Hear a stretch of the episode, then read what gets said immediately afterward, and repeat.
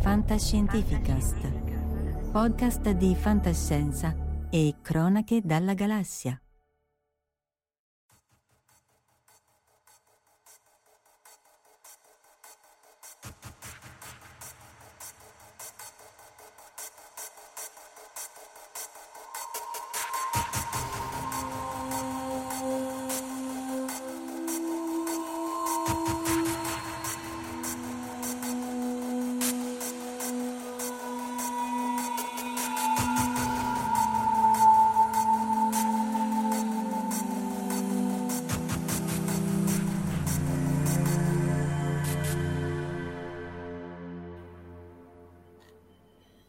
Eccoci, Showtime, dopo due imperdonabili settimane di assenza, salutiamo Andrea, anzi sì, salutiamo Andrea, Tiera Erde, Jack O'Lantern, Gianluigi Gatti, Cuni, Emilio Le Salvo, Michele Sessa e Giugiu Giarle. Ovviamente Omar, facciamo questa cosa a due su Godzilla e Motra, ehm, anche perché questa settimana purtroppo ricorre l'anniversario del bombardamento nucleare su Hiroshima e Nagasaki e come poi ci racconterà Homer, Godzilla nasce, è figlio di quegli eventi lì.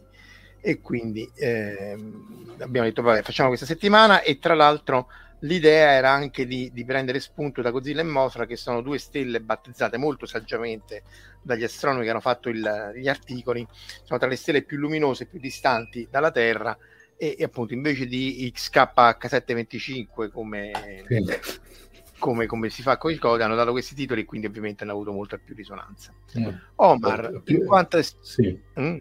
No, dicevo, a, almeno hanno avuto la fantasia di nominarle, cioè le, le denominazioni stile, ti ricordi i pianeti Stargate, no? Che avevano quei nomi tutti Y. Sì, sì. La... Ah, ma i nomi sono quelli, perché ovviamente non è che puoi dare i nomi a tutti. Ciao Fabrizio, non è che puoi dare i nomi a tutti, però ehm, è chiaro che è un nome un po' furbetto comunque che rende l'idea.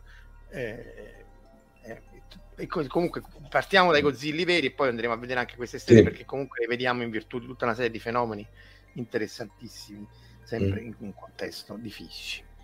Eh, partiamo dai mostroni, Omar, che dici? Sì, per i mostroni ov- ovviamente, ovviamente eh, dato anche il coso, era, eh, ci sono d- diverse puntate su Fantascientificas che potete recuperare, in cui magari abbiamo già parlato in maniera più esaustiva del, diciamo, de, in questo caso del re dei mostri e da quella che viene non ufficialmente definita la regina dei mostri, che è Motra, sostanzialmente, che tanto è anche uno dei pochi, dei pochi kaiju che ha un sesso ben, de, eh, de, ben definito, perché mentre su Godzilla a un certo punto ci sono state anche addirittura delle...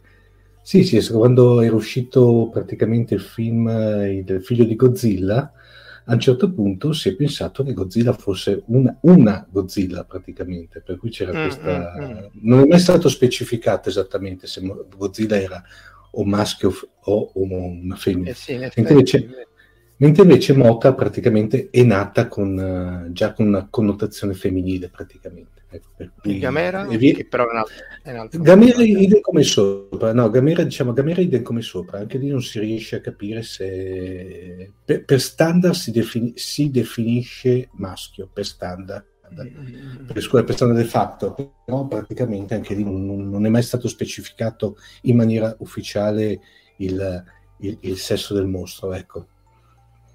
Mm, mm, mm, interessante. E quindi anche perché se fa il figlio o lo fa per partenogenesi oppure insomma No, anche perché tieni conto che poi sul figlio di Godzilla ci sarebbe da, da parlare, comunque per, tieni conto che lui si è letto, trovato già fatto sostanzialmente, mettiamola così, ah, per cui anche lì è, sai, come ti ripeto, una, una presa di posizione ufficiale da parte della produzione, chiamiamo così, dei creatori, non è mai stata. Per cui si desume che sia maschio, si desume. Ecco.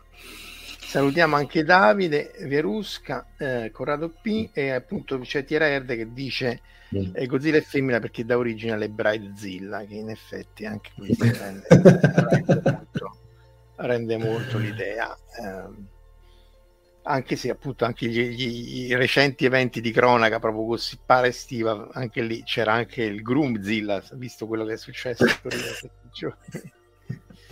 Però parliamo di mostri, di mostri un po' più normali di quelli appunto che compaiono sulle pagine dei giornali, dei mostri per bene distruggono solo le città okay. fanno meno danno.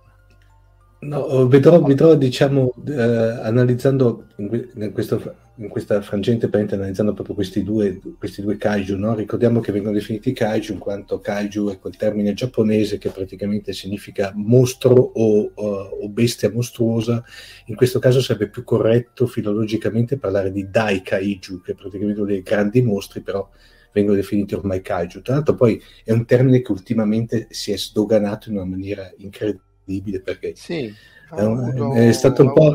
È partito, diciamo, esatto, è partito da, da, da, Pacific Rim proprio, che chiamava da una parte c'erano i kaiju e da parte i Jäger, no? che poi è cacciatore in tedesco. Ma poi ultimamente è uscito un, un, un libro, tra l'altro bellissimo, di Robert Scalzi, che è Kaiju Preservation Society, che consiglio di leggere perché è veramente carino. Uh, Blue Oyster Godzilla, bellissimo, quello lì è citato, no, ho visto adesso il commento di Gianluigi Gatti che ha citato una canzone dei Blue Cult che è Godzilla, che... tra l'altro su quella magari dopo vi racconto un aneddoto. Allora, eh. sto cercando di mettere in ordine sì. le slide perché ovviamente ho fatto pasticci, eh, però dai, Niente, diciamo allora, parla, par, par, allora parlando, parlando in, senso stretto di Godzilla, allora, Godzilla come magari velocemente come avrete avuto modo di sentire in altre mie disquisizioni sull'argomento, eh, l'origine di Godzilla ha delle origini eh, fondamentalmente che hanno radici in una tragedia che c'è stata praticamente nel 1954, che è il cosiddetto incidente del Daigo Fukuryumaru, che, eh, eh, di questo peschereccio.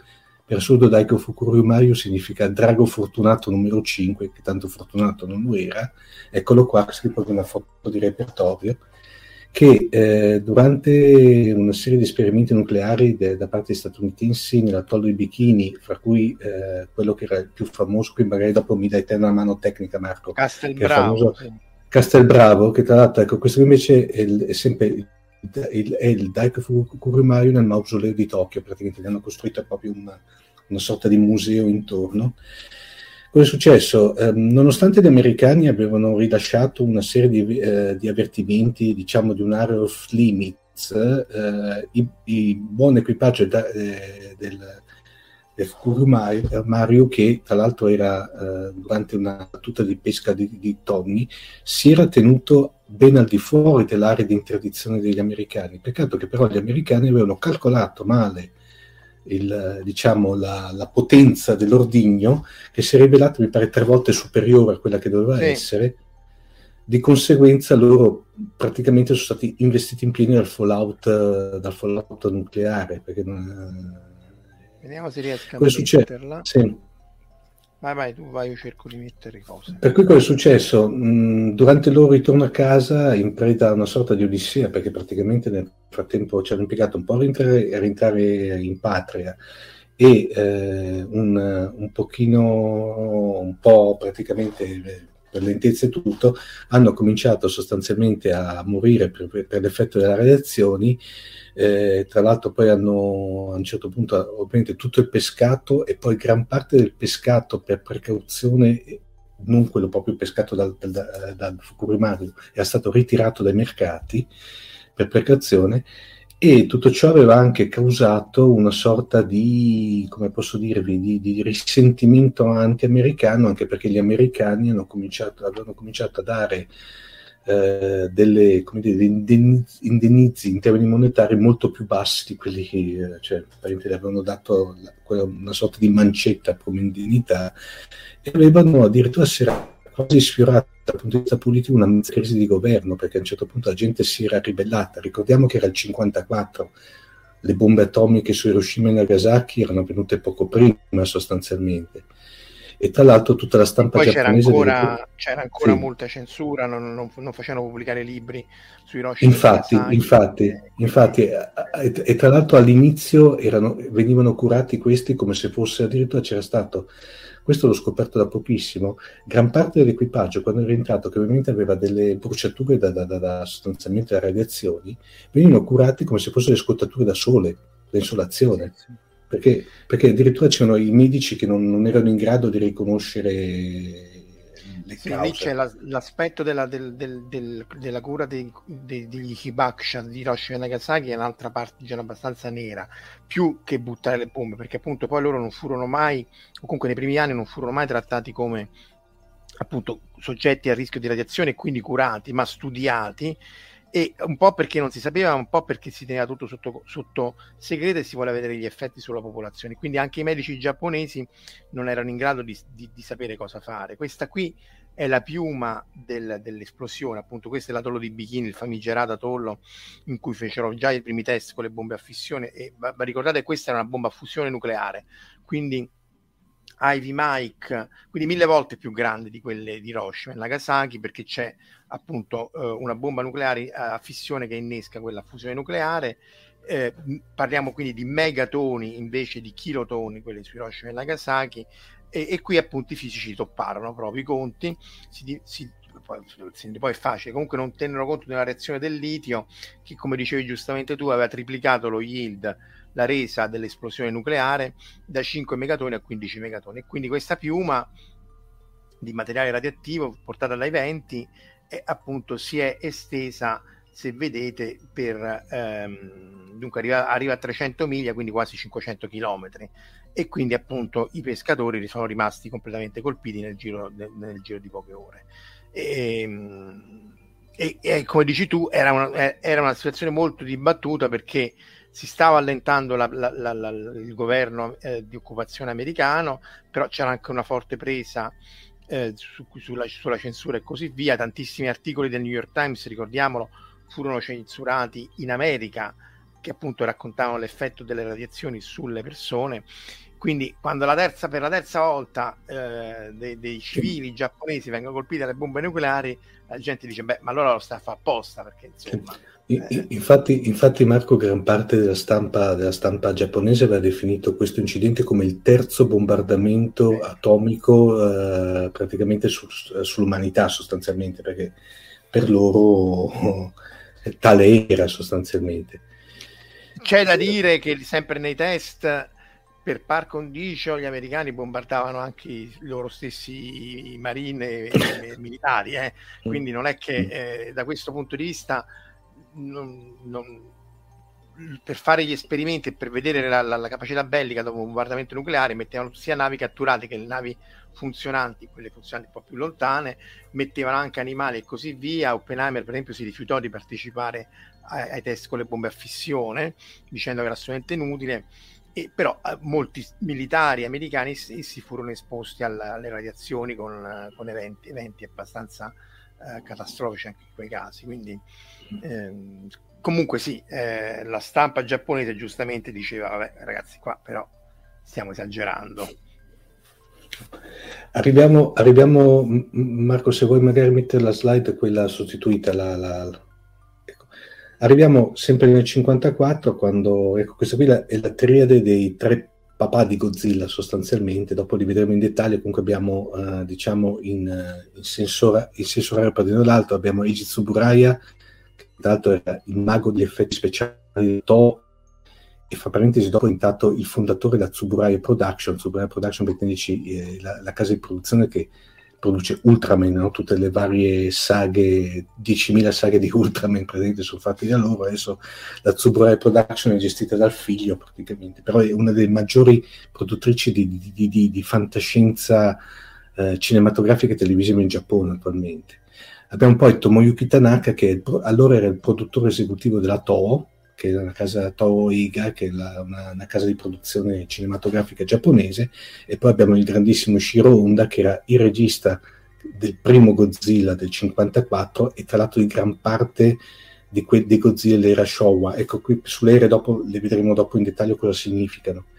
Ishiro Honda, tra l'altro, è una storia perché era il primo assistente di Akira Kurosawa, per cui era un regista anche di un livello diciamo medio-alto si può dire, no? di un certo livello, tra l'altro poi ha diretto anche altri film sempre da Toro e sempre di fantascienza, aveva uno stile molto particolare, molto da in tutto questo stile da, da, documentarista, per cui praticamente in effetti certe volte vedendo i, più volte i suoi film era proprio un taglio da documentarista, poi era forte perché riusciva a mettere sempre il, il, il, il non, nei suoi film non esisteva un vero e proprio cattivo e buono, perché lui lasciava sempre il, il, al pubblico di, di, di, di, scegliere se il cattivo era veramente cattivo e il buono era veramente buono. Era questa proprio particolarità.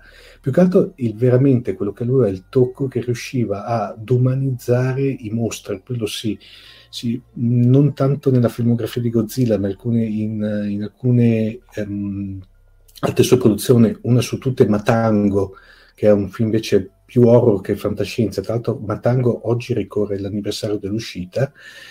In quel film lì praticamente eh, a un certo punto riesce ad umanizzare dei, dei mostri sostanzialmente ed era una delle sue caratteristiche.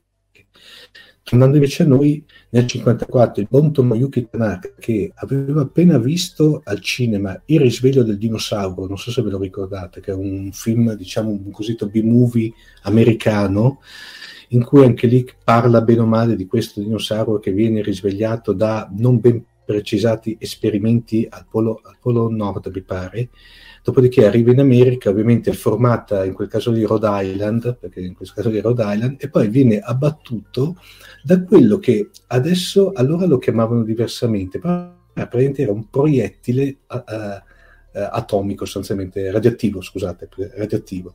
Viene abbattuto da questo proiettile qua.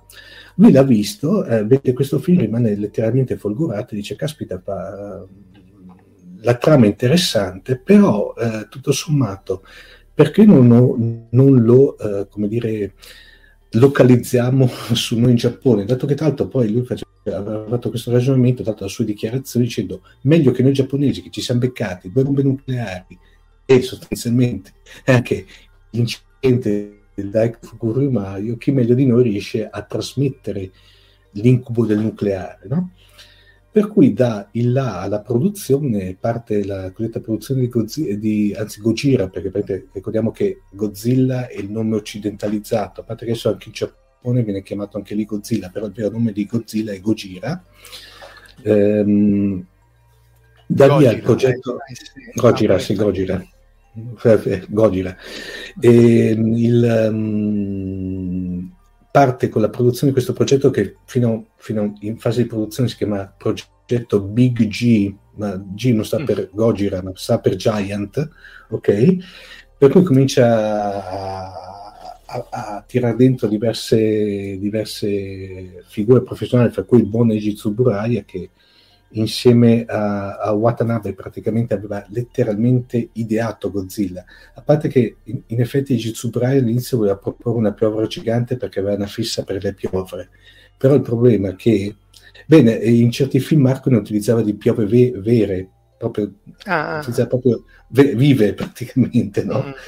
Eh, però allora ovviamente parliamo di un periodo in cui la computer graphic non esisteva e il passo 1 a realizzarlo era uh, dispendioso. Beh, rendere... poi sono scene lunghissime, cioè non è come Esatto, scene... bravissimo, bravissimo. E, e rendere in, in, realistica una piovra non, non, ce la facevi. Allora ha detto, senti, lasciamo da parte la piovra, creiamo questo dinosauro, praticamente hanno incrociata ed è venuto fuori praticamente Godzilla. Adesso la sto facendo molto più breve di quello che è il solito. Comunque il eh, Godzilla, il Gojira del 54, che tuttora è un capolavoro perché esulava dal, da quello che poi è diventato successivamente, è un gran film, tra l'altro ancora adesso a vederlo è veramente un bel film girato in bianco e nero, però con... Um, girato benissimo, con degli effetti speciali che tutto sommato reggono, sì, sì. reggono benissimo perché sono fatti bene. E, ehm, e qui tra l'altro Marco, una cosa te, te avevo chiesto, il, um, se vediamo, parliamo un attimino di Aaron Nakajima, che era, Aaron Nakajima ah, era... Esatto, sì, sì. Aaron Nakajima che è praticamente tra l'altro eh, il, 7, il 7 di agosto c'è stato l'anniversario della sua morte era l'interprete principale di Godzilla, che non proprio interprete, perché era l'uomo nella, l'uomo nella tuta praticamente. Qui tra l'altro ho, provato, ho, messo anche questa immagine, quella sotto l'immagine a colori, che è quella, ecco quella lì, bravo, quella di Marco, che praticamente fa vedere i famosi Pantazilla. Cioè, voi dovete capire che quando hanno realizzato la tuta di Godzilla, che era fatta in lattice, poi la tuta di Godzilla pesava qualcosa come più di 100 kg, no? Immaginate questo povero Cristo che era dentro questa tuta da 100 kg, circondato da un set dove c'erano a parte riflettori, ma anche esplosioni pirotecniche per fare le, le esplosioni e tutto. Questo a un certo punto collassava letteralmente, c'erano, eh, non so, interviste, interviste in cui diceva che le tiravano fuori letteralmente le tazze di sudore dalla, dall'imbottitura della, della, tuta praticamente. Per cui avevano realizzato in certe scene dove si vede Godzilla che calpesta Tokyo, avevano realizzato questi pantazilla, questa sorta di salopette, chiamiamola così, che serviva per alleggerire il lavoro. Tra l'altro la cosa forte è che Godzilla, e si vede nella foto quella sotto, diciamo di fianco a quella, ha, una, ha la stella sulla Walk of Fame di, di Hollywood. Hollywood.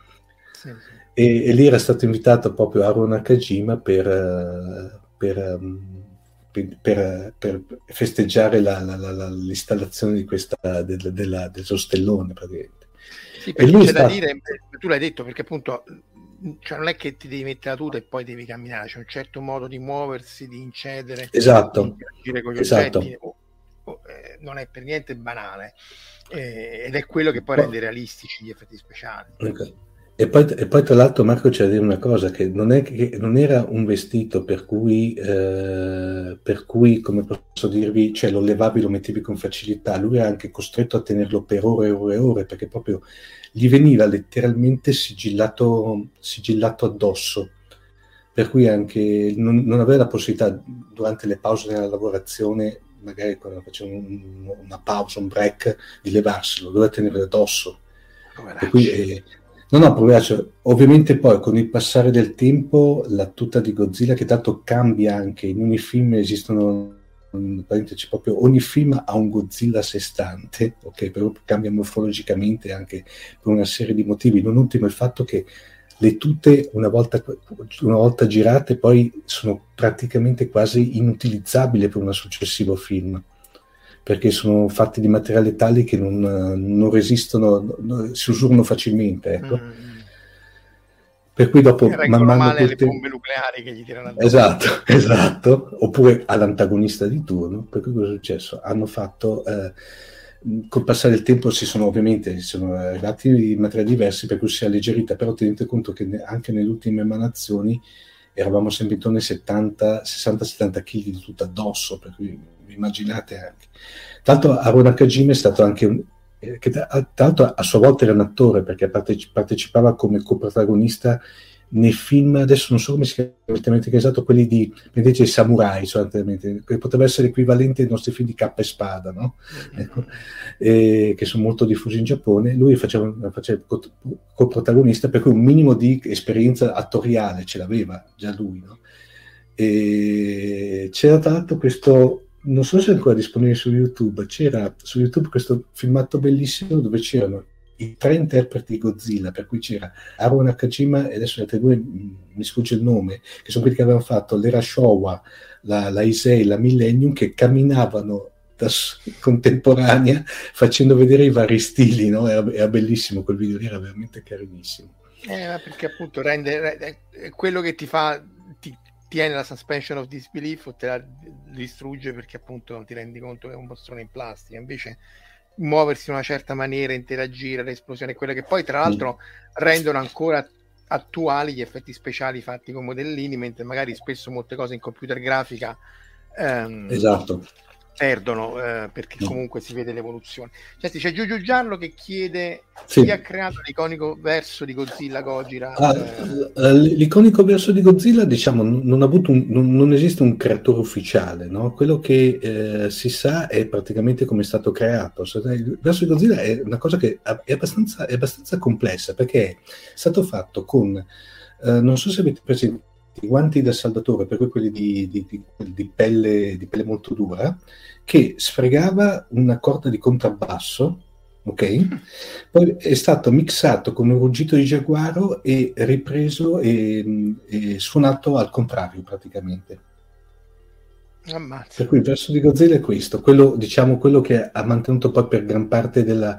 è cambiato leggermente verso la fine dell'era Showa, dopo però nella Isei l'hanno, l'hanno ripreso quello, ovviamente poi con l'avvento dell'elettronica è stato ele- elettronicizzato, passate il termine, però diciamo, ufficialmente era nato con quello. Però, eh, però, come vi ripeto, non esiste un, il, il, creatore, cioè chi l'ha, chi l'ha, creato proprio come verso. Mentre invece quello di Gamera è, è di un, eh, sempre di un felino, anche lui mixato con qualche cosa. Non sul fatto dei, dei, dei, dei suoni dei mostri, quella ci sarebbe, ci sarebbe da fare una puntata perché è abbastanza interessante. Una cosa che ti hai detto giustamente prima, tra l'altro Mario, il discorso degli effetti speciali. Eh, da questo punto di vista la Toho aveva un, un background eccezionale, la Toho fino, era specializzata in film di guerra, cioè le film di guerra in quelle, in quelle, produzioni che al giorno d'oggi verrebbero definite ad alto budget. Addirittura la Toho, che adesso è una smantellata, aveva all'interno dei suoi studios questa praticamente piscina particolare che permetteva, eh, dove mettevano i modelli delle navi per simulare le, battag- le battaglie, no? e Egit Subrai arriva da lì, infatti lui proprio era, come ripeto, era un maniaco della perfezione, addirittura questo è confermato, se i modellini magari di carri armati, per esempio, non raggiungevano la, la perfezione, li prendeva, li distruggeva, li rifaceva a zero. Per cui era proprio sì, un, sì, era un maniaco da questo punto di vista. Era un Tantissimi anni fa io andai a visitare una, una, mostra, ti ricordi? Ne avevamo parlato forse una Sì, ne avevamo parlato, no, sì, ne avevamo parlato sì. podcast di, di Tsuburaya perché era legata a Hideaki Anno che aveva eh, fatto questa mostra eh, per non perdere la tecnologia e, sì. l'arte, la, tecnologia dei, dei, dei, dei modellini fisici.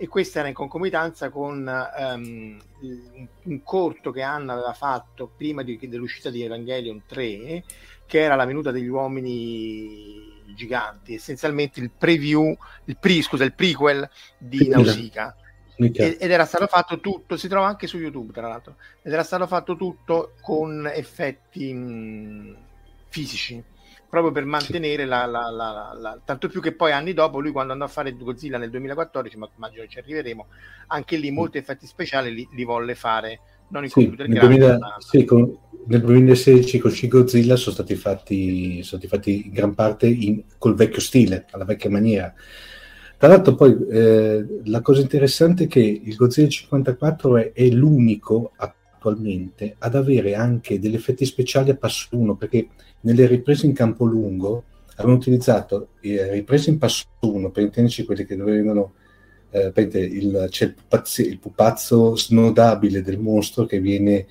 il King Kong del 33 è stato fatto in quella maniera lì cioè viene spostato un po' viene scattato un fotogramma viene ancora spostato un po' viene scattato un fotogramma e poi dopo così in modo tale da dare l'impressione del movimento in più ci sono alcune scene che sono state fatte con un pupazzo classico cioè per me c'era di, dietro l'operatore con infilato Muppet, esatto, perché erano quelli in, in, campo molto lungo per cui era l'unica maniera per poterle fare.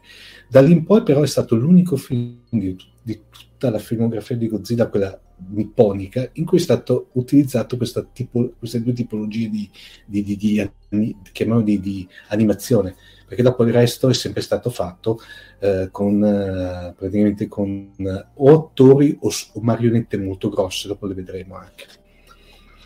Anche perché c'è da dire che, insomma, che Passo 1 c'aveva, c'ha, c'aveva, c'ha una storia lunghissima, appunto tu citi King Kong, Beh. ma c'era anche gli scheletri in Simbad che poi sì. anche lì Lu- Lucas riprese nel, um, Beh, lì, lì c'è, c'era il maestro che era Ray Harryhausen, che praticamente esatto. era il, il, maestro del passo 1, cioè ha fatto di quei capolavori.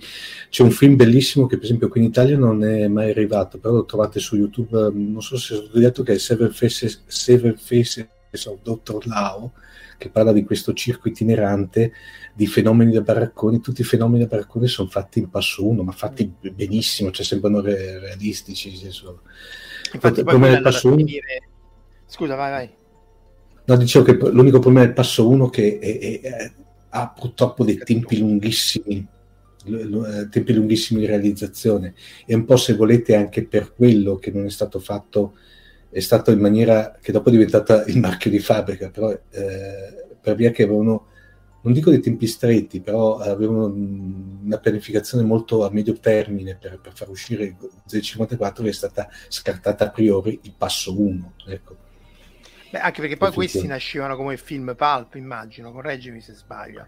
Per cui Beh, tranne, che... tranne, tranne il, primo, il, primo, che tutto adesso era uscito come film serie, poi il resto praticamente poi ha preso la, sostanzialmente la, la, deriva, tutta la show è stato, se vuoi da questo punto di vista, come dici giustamente, è stato una deriva pulp fino all'ultimo, no? Sì, o comunque diciamo, non, non film che all'inizio sa- ovviamente non sapevano che sarebbero diventati mm. il mito eh, entrati nell'immaginario esatto. collettivo come, come, poi è diventato. Sul esatto. passo 1 c'è da dire che comunque Pinocchio di Guglielmo del Toro è fatta passo 1, Wallace Gromit, in realtà eh, Chicken Run, il grandissimo Chicken Run, Gallina in fuga, in realtà c'è ampia filmografia e ampia gen- produzioni che usano quella tecnica lì in maniera magistrale, però appunto Pinocchio ci hanno messo non so quanti anni mm. per farlo, tra l'altro un film bellissimo. Wallace e Godzilla, infatti, come dice Emilio Le Salvo. Direi possiamo andare avanti, ma Marco, con quelle che sono la, la, meno, la mia numero, la, eccola qui. Come vi dicevo prima, che prima avevo detto, parlavo di Showa 6, eccetera, eccetera, allora qui spieghiamo perché. Allora, la filmografia ufficiale, quella nipponica, ok? Non parlo del Monsterverse perché lo vedremo dopo, giapponese, viene attualmente divisa in tre ere, ok? Che normalmente, sottolineo normalmente tranne una, coincidono con le ere dell'imperatore giapponese. Giusto Marco? Qui mi sembra esatto, te esatto. d'aiuto. Allora, sì, sì. Per cui attualmente abbiamo le ere che abbiamo adesso sono la Showa che va da 54 a una cosa eh, mi sono dimenticato di una cosa. La cosa interessante poi è che la filmografia, noi parliamo di saga di Godzilla, ma in effetti non c'è una vera e propria continuity fra i vari film, o meglio, la Showa sostanzialmente non ha nessun, nessunissima continuity fra un film e l'altro, c'è qualche appiglio, però bene o male sono, potrebbero essere definiti episodi autoconclusivi, mettiamola così, ok? Quella che l'unica delle ere che ha una vera e propria continuity, infatti come proprio è vista come se fosse un mega filmone no? diviso a capitoli, che è la Isei, ok? Ah, ah, che quella, ah, le ISE praticamente sono, in effetti c- c'è una stretta uh, continuity fra le varie, fra le sette pellicole che la, che la, che la compongono. Tutte però hanno una caratteristica, ogni s- serie, ogni era praticamente esegue un reboot della saga e si ricollega a, a quello del 54. Ah, quindi sono tutti cugini. Sono tutti, sì, diciamo, sono tutti reboot praticamente, per cui anche la Isei esegue un reboot completo della, della Showa e si ricollega al primo Godzilla. La Millennium addirittura è un reboot unico, cioè ogni pellicola che è uscita, tranne due che sono abbastanza collegate, però diciamo quattro film su sei, ogni film è un reboot e fa finta che l'altro precedente non sia mai esistito. Mm è una cosa molto particolare questa, per cui non, tranne, come vi ripeto, la Isei, che secondo me è, personalmente è quella che preferisco, che però è quella che è proprio una stretta, cioè ogni pellicola fa ampio e pesante riferimento a quella precedente, per cui mm. Addirittura al, in, soprattutto nei, negli ultimi eh, cinque capitoli, negli ultimi cinque capitoli addirittura gli stessi personaggi proprio, per cui mm per cui si un pochino empatizza con questi, cioè si crea un, un, un, dire, un equipaggio, chiamiamolo così, no? da, più, più, da telefilm che da una crew, più da telefilm che da, che da serie, per cui sì, Qui vi ho fatto una brevissima praticamente descrizione, abbiamo come ripeto la, la Showa che è composta da 15 film, dal 54 al 75, questi sono dove ho potuto, dato il titolo originale italiano, dove se la pellicola inedita no, per cui va da Godzilla, quello del 54, a Distruggete Kong, la Terra del peri- pericolo del 75, abbiamo l'Isei che va dall'84 al 95, abbiamo da Il ritorno di Godzilla dell'84 fino a Gojira, a Go- Gojira Tai Destroya, che praticamente è il 95, con, abbiamo... Con sì, sì, sì. E poi abbiamo la, mm, l'era Millennium, che ecco, questa è l'unica che non, non, segue lo standard di nominazione dell'imperatore, praticamente, fatta da sei film, che, eh, che da Gojira Nissan Millennium fino a Gojira Final Wars del, del 2004, poi Marco c'è la slide successiva, la uh, filmografia, eccola qua, abbiamo la Reiwa che, eh, che, è quella attuale che va da Shin Godzilla del 2016 eh, fino a praticamente mh, fino a Godzilla Minus One che è quello che dovrebbe, lo stiamo aspettando in uscita, dovrebbe uscire sperando a novembre perché dovrebbe uscire per eh, festeggiare l'anniversario della, della nascita di Godzilla. E, ed è composta due, attualmente per adesso da due film in live, in live action più tre la trilogia anime che però anche lì è completamente avulsa e pertanto a me non mi sembra brutta, brutta parecchio eh. brutta era, era, quella vecchia no? Eh, era, era, quella no, che andavano sull'altro poi... pianeta, era quella che andavano sull'altro pianeta no? Esatto, esatto, esatto, perché lì viene proiettata e poi abbiamo la serie anime che eh, quella mm, a me non Singularity di Point era simpatico era simpatica anni... però sì, è molto anni, anni, anni 80 70, praticamente sì, 80, 80, sì, sì. Mm, Dio, a me non è che cioè, Godzilla c'entrava poco sì. Godzilla c'entrava poco però come lo so, a me non era dispiaciuta tutto sommato. Quella dell'anime l'ho vista forse uno e mezzo, metà. Non, non... Comunque, ecco, comunque anche, que, que, anche eh, punto sicuro proprio non c'entra niente come non, c'entra, non c'entrano niente i, i, tre film di animazione. Tanto i suoi tre film di animazione secondo me hanno allungato il brodo in una maniera incredibile, che sì. potevano fare benissimo una serie di, di, di, di magari 5-6 episodi chiuderla lì, cioè hanno fatto tre chiede, chiede, chiede Fabrizio sì. Leporini perché 10 anni senza Godzilla tra la Showa e l'Eisei.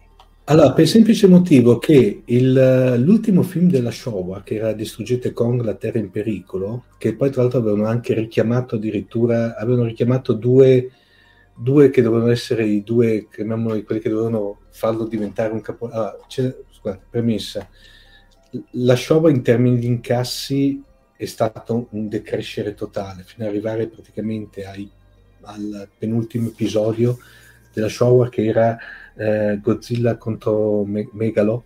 Megalon in Italia è arrivato con il titolo ai confini della realtà che si è rivelato un flop terrificante a, botteghino. Eh, da, lì, la To voleva, come dirti, voleva tentare già da allora di abortirlo, ok? Però cosa ha fatto? Ha detto chiaramente, ha detto no, proviamo ancora a dare un'ultima chance, per cui cosa hanno risumato? Hanno risumato da una parte la neme, l'allora, una delle loro nemesi storiche di Godzilla che è Mecha Godzilla. E poi avevano richiamato Ishiro Honda alla regia. Nonostante il film è godibilissimo e in teoria doveva avere queste due, diciamo, queste due assi nella manica per, per, per, cercare di risollevare le sorti a botteghino, si è rivelato ancora più un flop, per cui la, la ha detto, ok, sentite, facciamo una roba, per adesso basta Godzilla, cioè mh, prendiamoci una pausa e hanno aspettato il, l'84 che era il, uh, 54, il trentesimo anniversario di Godzilla per cercare di ritirarlo fuori dalla naftalina come personaggio e riproporre un qualcosa di più, fra virgolette, moderno. Ecco, per quello ci sono i dieci anni di, dieci anni di, ah, di stacco. C'è Gianluigi che cita tutta una serie di titoli di reboot proto-americani che potrebbero essere Strange New Godzilla, Discover Godzilla e così via, Godzilla contro Fracchia. Eh, c'è da dire che per esempio Final Wars era brutto assai, eh, Zompanda alla fine...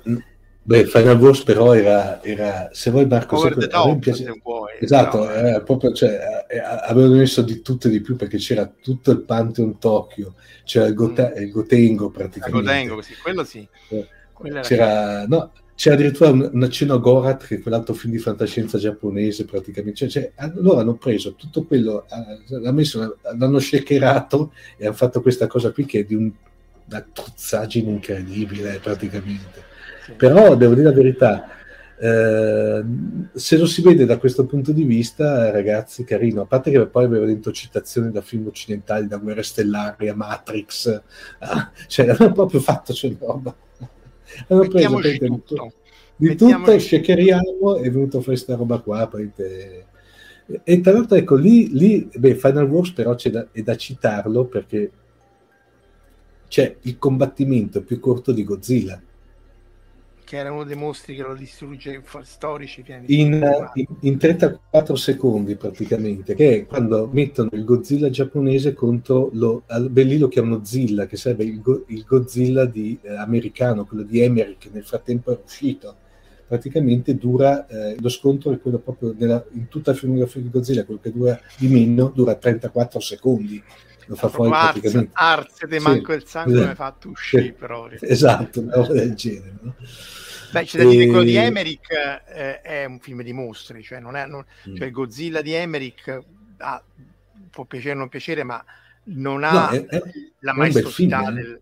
Eh, esatto, però è un film uh, disaster movie, insomma, però non ha la maestosità del Godzillone alto centinaia di metri, che poi ci dirai tu quanto erano alti, perché pure l'altezza variava, che va a distruggere le città, cioè quella era eh, ma sul Godzilla di Emmerich, tieni conto, ci sarebbe anche lì da fare un trattato, perché lì è stato, da, da un certo lato, è stata la vittoria, sconf, eh, vittoria, sconfitta dei giapponesi, nel senso che la, la, vittoria è stata il fatto che loro hanno venduto il franchise eh, agli americani, tra l'altro con delle, con, um, delle specifiche, cioè poche specifiche sostanzialmente eh, per cui il fatto, per esempio, uno dei punti, gli unici punti saldi era che non poteva mangiare uomini praticamente, cioè non poteva ma- ma- ma- però tutto sommato gli americani avevano avuto da, da parte della TO in termini di diritti carta bianca.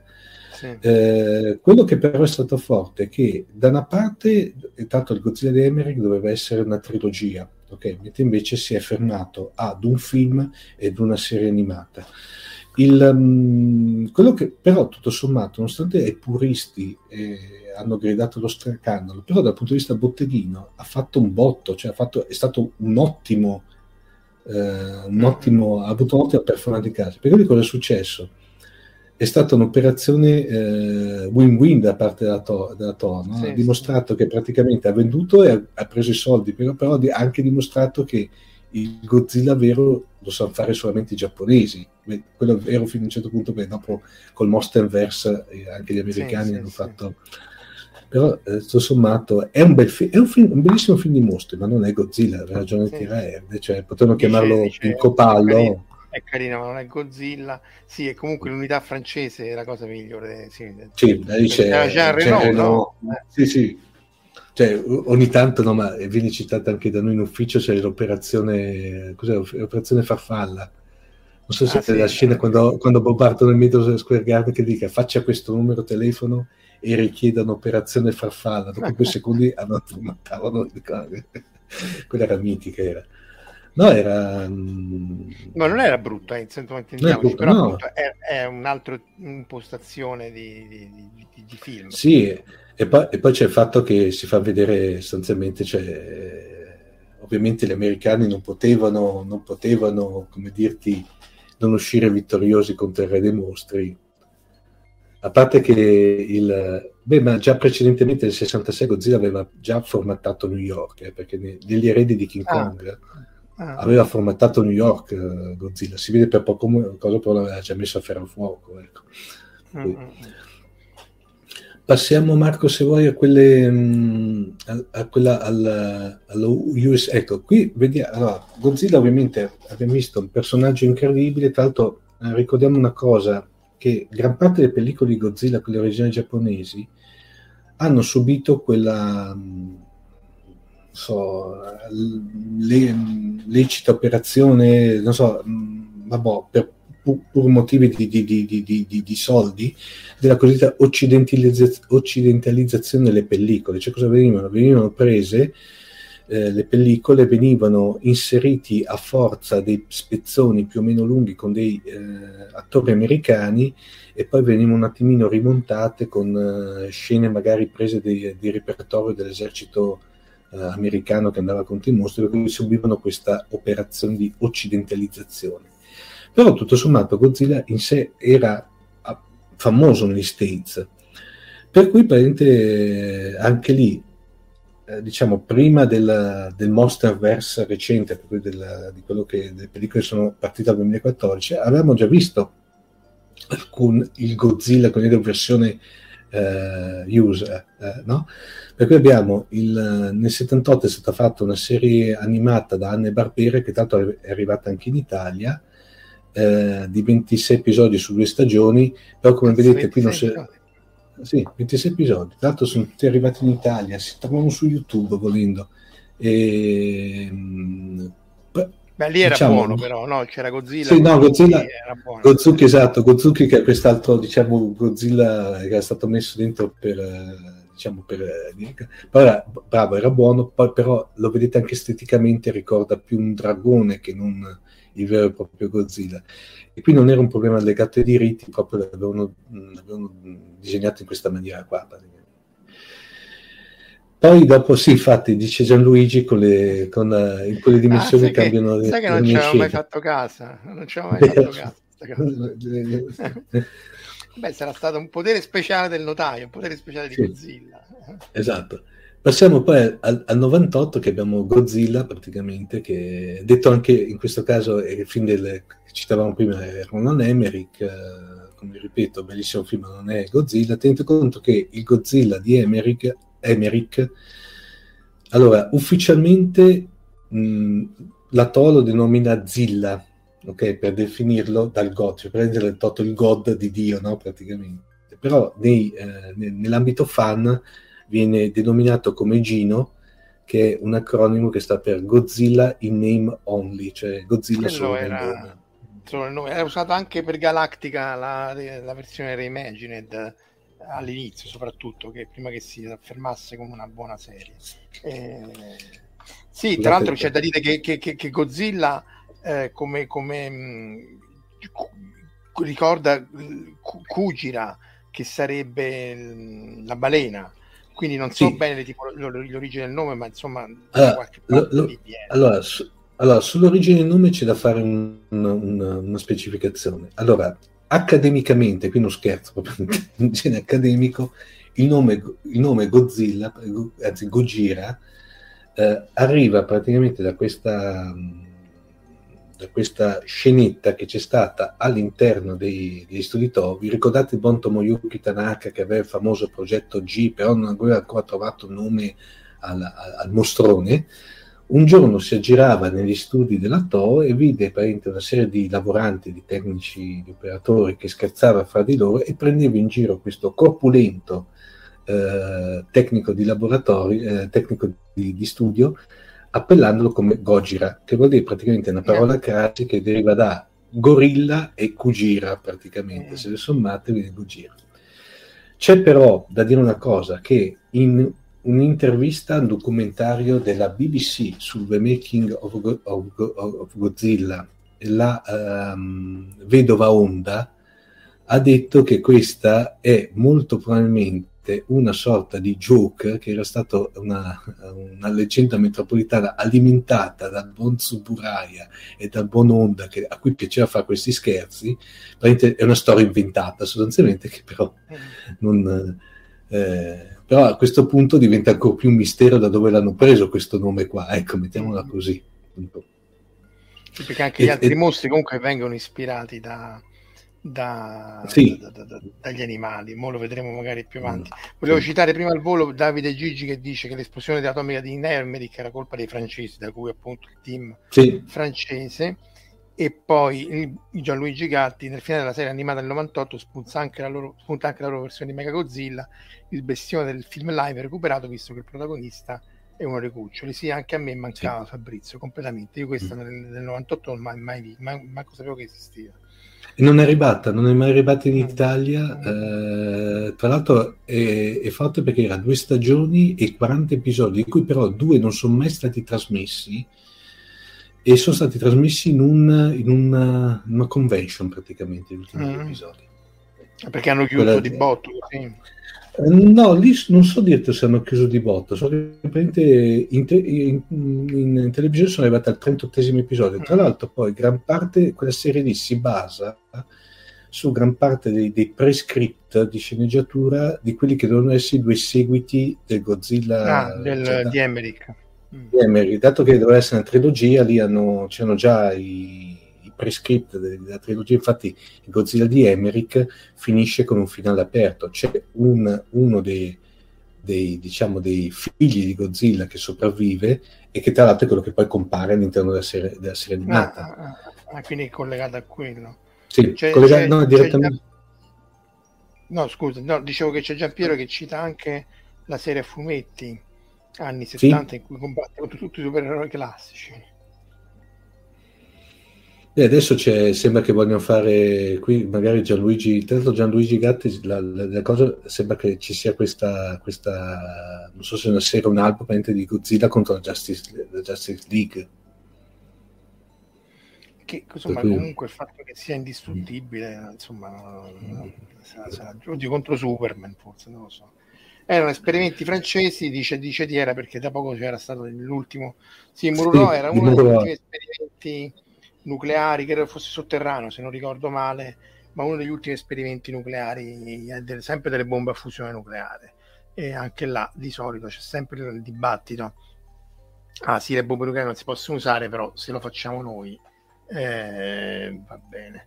Eh, Diciamo per concludere, per concludere diciamo, questa diciamo, eh, parte dedicata a Godzilla, chiudo con quello che è, se passi al successivo Marco, che è l'ultimo, ecco qui, abbiamo poi adesso il Monsterverse, eh, che è quello, diciamo, questa super, eh, che a, a, me piace come, piace come operazione, che eh, sono, costa di quattro film, ovviamente qui ho messo dentro anche eh, eh, Kong, quello dedicato solamente a Kong, perché in effetti fa parte di, di tutto il contesto. Ma quello al centro della Terra, che abbiamo fatto la puntata al centro della Terra, no?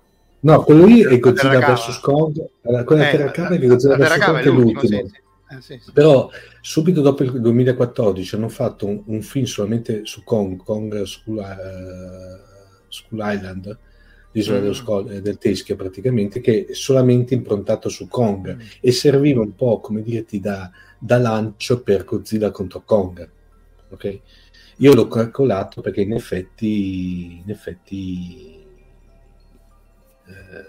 fa, parte, fa, parte, di tutto questo pacchetto qui del Monsterverse.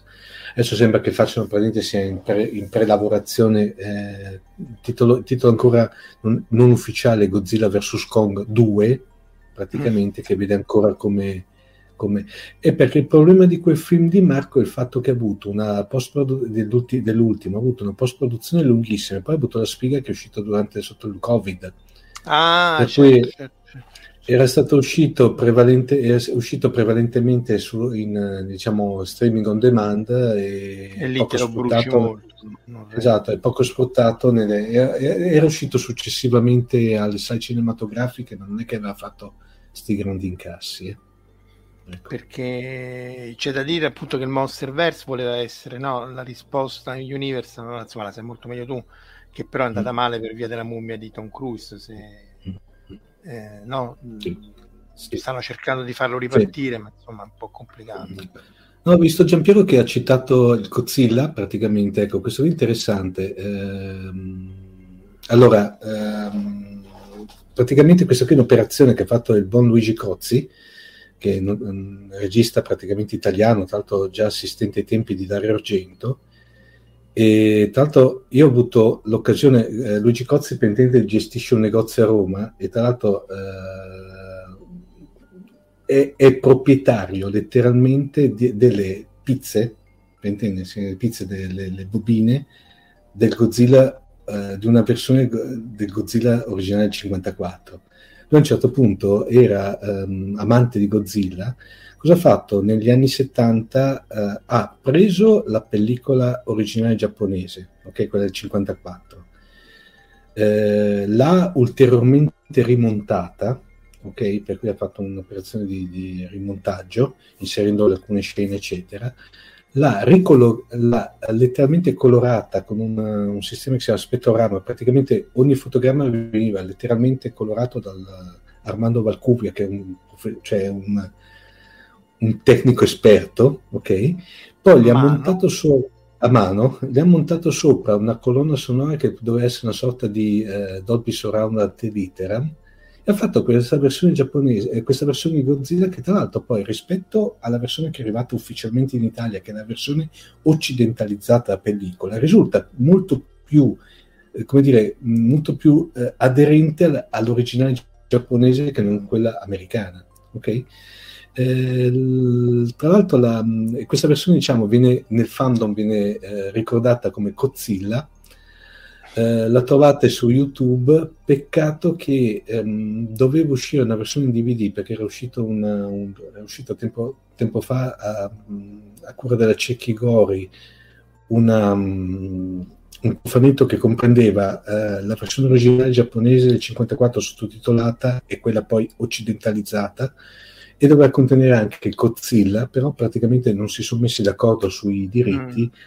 e tuttora adesso non, non, si stanno mettendo d'accordo, per cui trovate qualche copia eh, di straforo nei canali alternativi, poi su YouTube eh, lo trovate. Comunque è da vedere perché è veramente un'operazione particolarissima, cioè c'è, c'è chi grida... Sì, sì, no, ma c'è chi grida lo scandalo perché sostanzialmente era stata una, una tanto poi Cozzi, eh, Cozzi se n'era attribuita anche la regia tra parentesi, no? Per cui c'è, c'è, c'è gente che, che grida al, al, genio assoluto, c'è tanta gente che eh, dice che siamo al limite. Ma aveva i diritti? Aveva i diritti o, o No, i diritti sì, perché no, no, i diritti sì, lui era andato addirittura in, in, in Giappone a, a, trattare con i signori da Toho per eh. avere i diritti. Eh, l'altro era ufficiale la cosa, eh, nel senso non è che... Ah, no, interessante questo. Però... E sta su YouTube, dici? Sì, su YouTube ci dovrebbe essere, almeno fino a poco tempo fa c'era. Si recuperava. Ehm, c'è, c'è, Fabrizio che chiede perché nessuno abbia mai recuperato la versione originale pura. Beh, in, in effetti, c'è... no, c'è, allora, diciamo che non è totalmente inedita la versione pura. Quella pura, in effetti, è, ehm, esiste questo. Eh, I diritti sono stati eh, recepiti dalla. Adesso non so da chi, chi li abbia in mano. Comunque, fino, fino a sei anni fa l'aveva ancora la Cecchi, la Cecchi Gori Communication, praticamente, che aveva fatto questo, questo cofanetto in cui c'è la versione originale sottotitolata, che peraltro era stata anche trasmessa un po' di tempo fa sia su te, eh, sull'allora Telepiù e poi è stato su Foro Orario con Ghezzi in, uh, su Rai 3 in orari impossibili. Non orari impossibili, sai, quelli, eh, tipo alle 3 di notte, no? E con questa in effetti non può più essere considerata inedita perché è, è, uscita, è uscita praticamente. Sul fatto, Fabrizio, sul fatto come mai non, è, non è stata diciamo, ufficializzata, perché eh, come dirti, qui in Italia, come gran parte delle pellicole di, di mostre di, di, kaiju che sono arrivate qui in Italia, compreso tutta la filmografia di Godzilla e Gamera, sono sempre arrivate le versioni quelle tramite del mercato dell'America perché i distributori erano molto più forti praticamente. Sì, sì. Mm. Ma è successo tantissime volte, succede ancora adesso anche per i cartoni sì. animati, a cominciare da Robotech che era Macross, anche tutto al Voltron che era sì. Golion. Eh, il primissimo, anzi, il primissimo era Star Blazers chiamato, quindi sì è chiaro che il giro, il giro poi insomma, la, lì era anni 70, era molto vicino alla seconda guerra mondiale. C'è Giampiero che cita una sua visione del Godzilla al Cinema Massimo di Torino, un'esperienza indimenticabile. Io, io, visto, eh, io, l'ho visto al, al, Trieste Science Fiction Festival, in effetti no, è, è, è, fo- è non so se Giampiero con, eh, concorda, è quasi lisergica come visione, anche perché questi vedere i, i, fo- i, fotogrammi colorati è proprio questa versione un po', cioè, un po da lisergica, non mi viene un, un, un, altro, un altro termine di, di, di descrittivo praticamente. Eh, c'è anche Lobo, ciao Lobo. Mm-hmm.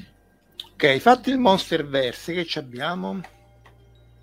Fatto il Monsterverse, non so, vuoi dirti qualcosa su... su... Ah sì, le stelle. Allora, le stelle, stelle sono, sono, tante, milioni di milioni, ma quelle più grandi appunto le hanno battezzate come Gojira e, e Motra, o meglio Godzilla, perché in realtà io ho il nome americano. Allora, questa essenzialmente è una stella variabile, tipo Itacarine, credo, quindi ha una luminosità variabile e nella fase di luminosità elevata ed è una delle stelle più lontane osservate come singola stella, quindi non galassie, ed è osservata quasi 11 miliardi di anni luce dalla Terra.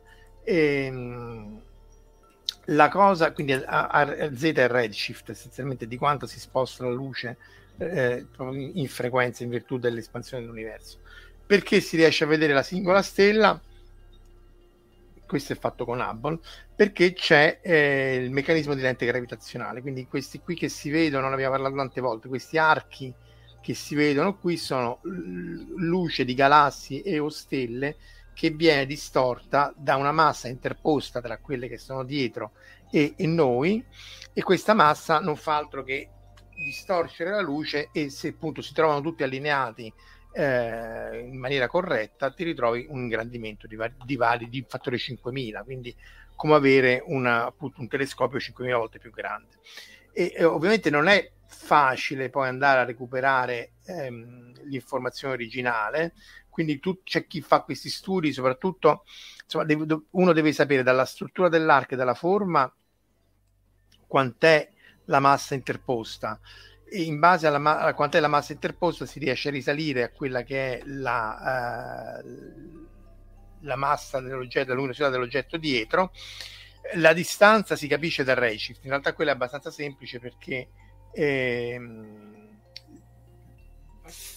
date certe stelle che hanno, bruciano o l'idrogeno o, le, o altre, altri nuclei più pesanti, si sanno le righe spettrali, quindi vedendo dove vanno a finire le righe spettrali si riesce a stabilire in maniera relativamente semplice il redshift e quindi la distanza, però insomma non è così semplice come lo si racconta, va, vanno appunto prese varie sorgenti luminose, capire se queste sono allineate con la sorgente che uno va a studiare, capire se sono fatte correttamente e poi in base a tutto questo uno dice guarda secondo me questa qui sta con questa luminosità qui e qui in mezzo c'è questa massa interposta. Tra l'altro questa qua eh, c'è una galassia che credo sia questa qui al centro, quindi più o meno si vede la sorgente, mentre per Motra, che è ancora più grande, è questo puntino qua, che vabbè, così dici, vabbè, ma come fai a distinguere questo puntino da quest'altro? Lo distingui per, perché in realtà Hubble, come anche James Webb, ne aveva parlato in una qualche live precedente, ehm, fa le misure in varie frequenze e dalla luminosità nelle varie frequenze vedete qui è più visibile, qui è meno visibile, eh, qui è quasi offuscata e così via e si riesce a capire appunto le, l'emissione spettrale dell'oggetto. In Motra è ancora più grande e la cosa interessante di Motra è che questo arco qui non ha una galassia madre, cioè eh, probabilmente la, la, la, l'oggetto che fa, ne fa la lente gravitazionale, perché di lente si vede perché appunto è un arco tipico dall'effetto della relatività generale, eh, c'è una massa, una massa, di materia oscura che c'è tra noi e, e, e questo oggetto qua. E, e, quindi questo è ottimo, è bellissimo perché appunto si vede, si vede tutta la, l'effetto della, l'effetto della della, della lente gravitazionale, riusciamo a ingrandire, riusciamo a vedere il moto, riusciamo a vedere tutto, e, e però è anche, di nuovo a favore di una, una, lente gravitazionale creata da particelle che sono invisibili a noi ma che hanno massa, mentre poi ci sono anche altri articoli che dicono che la, la, la materia oscura in realtà non esiste, ma è una generalizzazione della relatività generale e o della meccanica newtoniana. Anche qui ci sono grossi dibattiti, ma insomma io eh, tende a propendere per l'idea particellare, poi che cosa è fatta, di che cosa è fatta questa particella non si capisce, ma è una spiegazione più semplice delle generalizzazioni del, della uh, gravità che non riescono a spiegare tutti, tutti, questi fenomeni. Quindi questo qui è Motra, eh, dice Giampiero, eh, non sapevo delle stelle quando sono state battezzate con questi nomi, ma quando hanno scritto l'articolo, cioè fondamentalmente questi qui sono presi dall'articolo, io un po' se riesco a recuperarlo, sono presi dall'articolo e quelli quando hanno scritto l'articolo hanno detto siccome è grande gli diamo il nome, il nome Godzilla che è un um, appunto un'idea molto molto furba perché appunto eh, così cioè, viene ripresa da tutte, da tutte le, le, le, le, agenzie stampa. Perché è vero che la stella più grande è vero tutto ma appunto piuttosto che PBPC come, come citavano anche Stargate prima eccolo qua vediamo un po' se riesco a metterlo.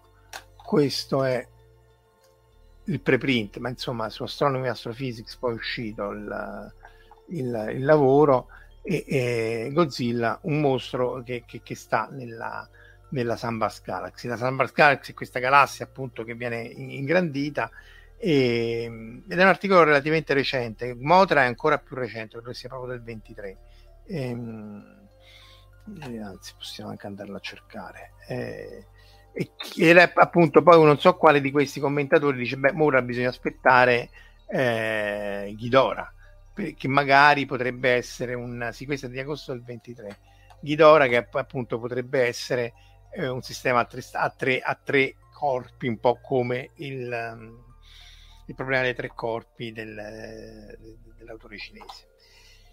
E con Ghidora potremmo quasi ritornare a te, Omar, che dici? Ti rimetti il eh, perché...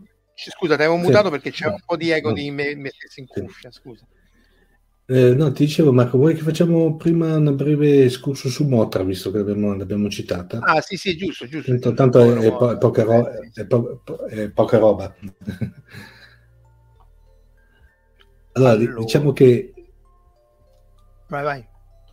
Motra, il cui nome origine, originale giapponese è Mosura, praticamente, ricordiamo, ricordiamo questa, poi diciamo Mo, Motra è quello occidentalizzato, che però peraltro adesso stanno anche, lo stanno anche usando in casa in Giappone.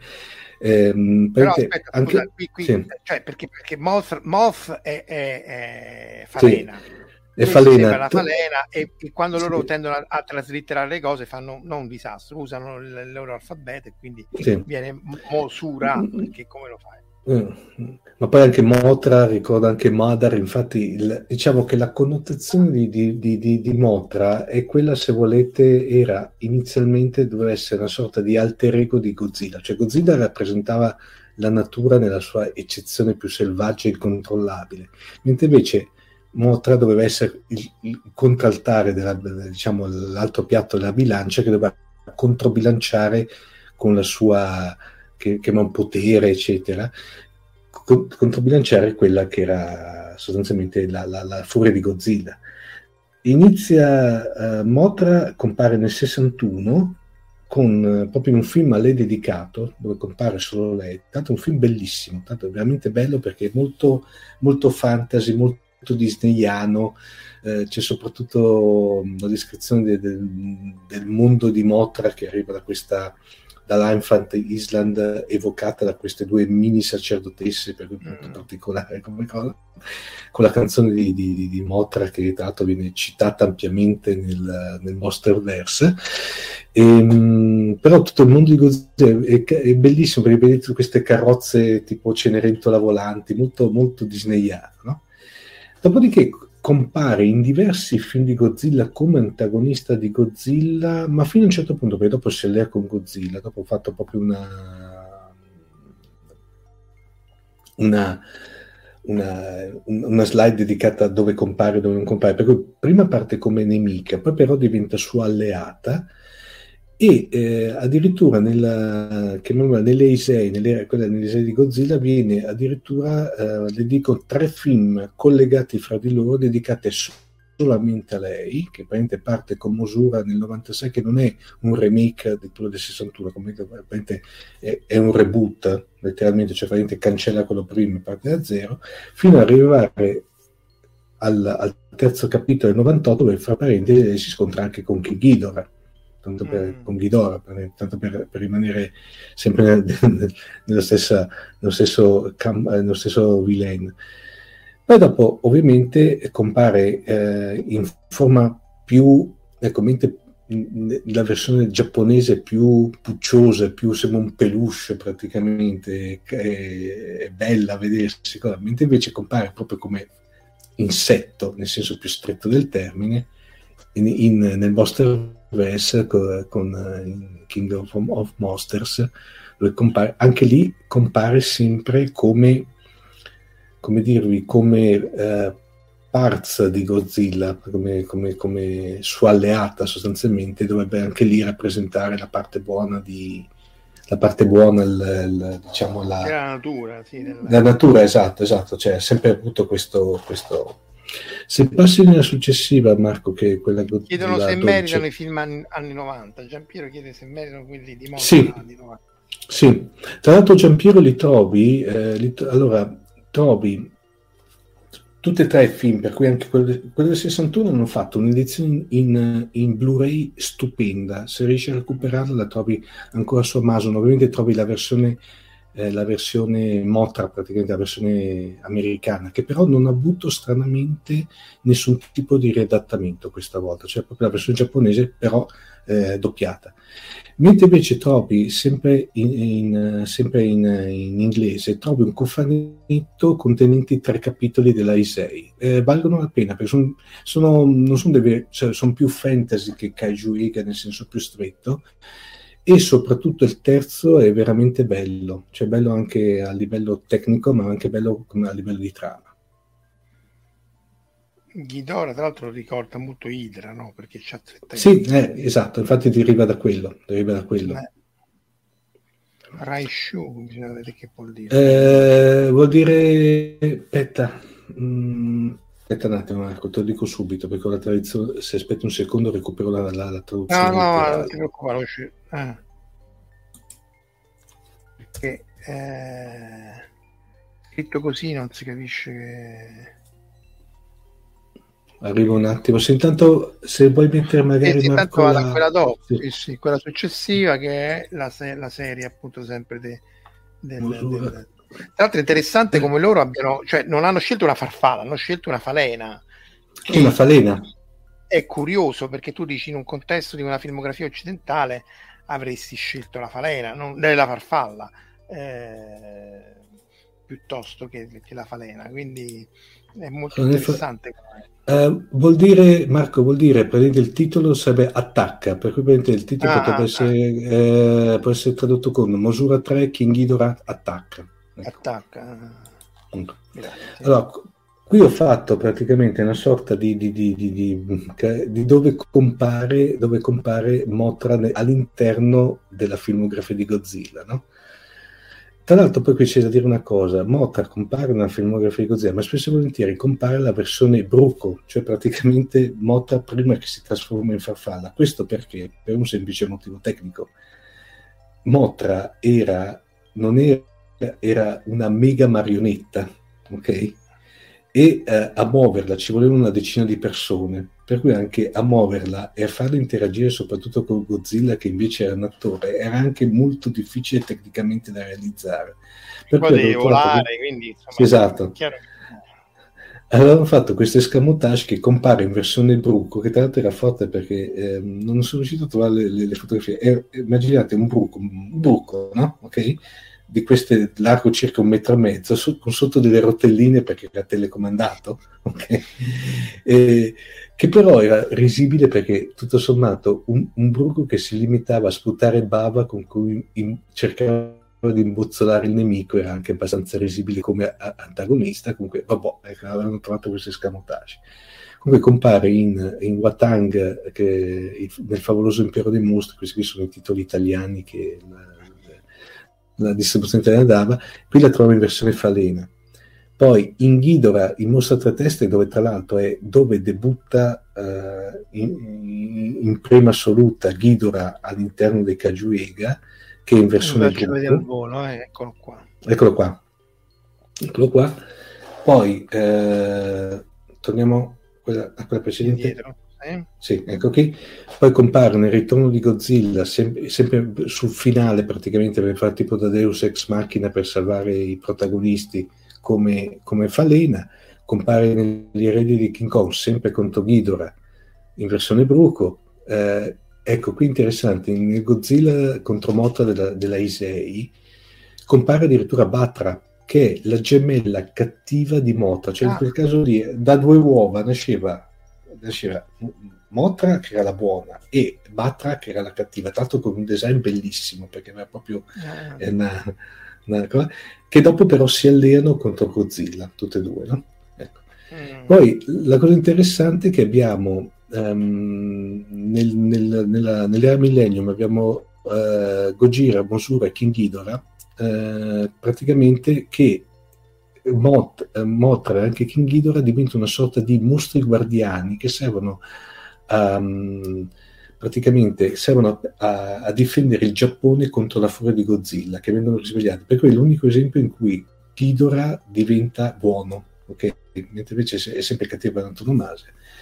Poi abbiamo, compare in, in Gojira Mosura eh, eh, cos'è Gojira Tai, perché l'X è intesa come Tai, eh, contro Mosura, contro Mechagodzilla, Tokyo SOS, anche lì compare praticamente, secondo e poi compare in Godzilla Final Wars sostanzialmente come all'interno, tanto c'è questa versione tutta in computer.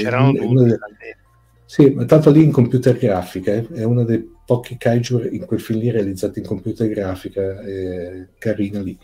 E ovviamente poi compare, ben visto, nel Monsterverse.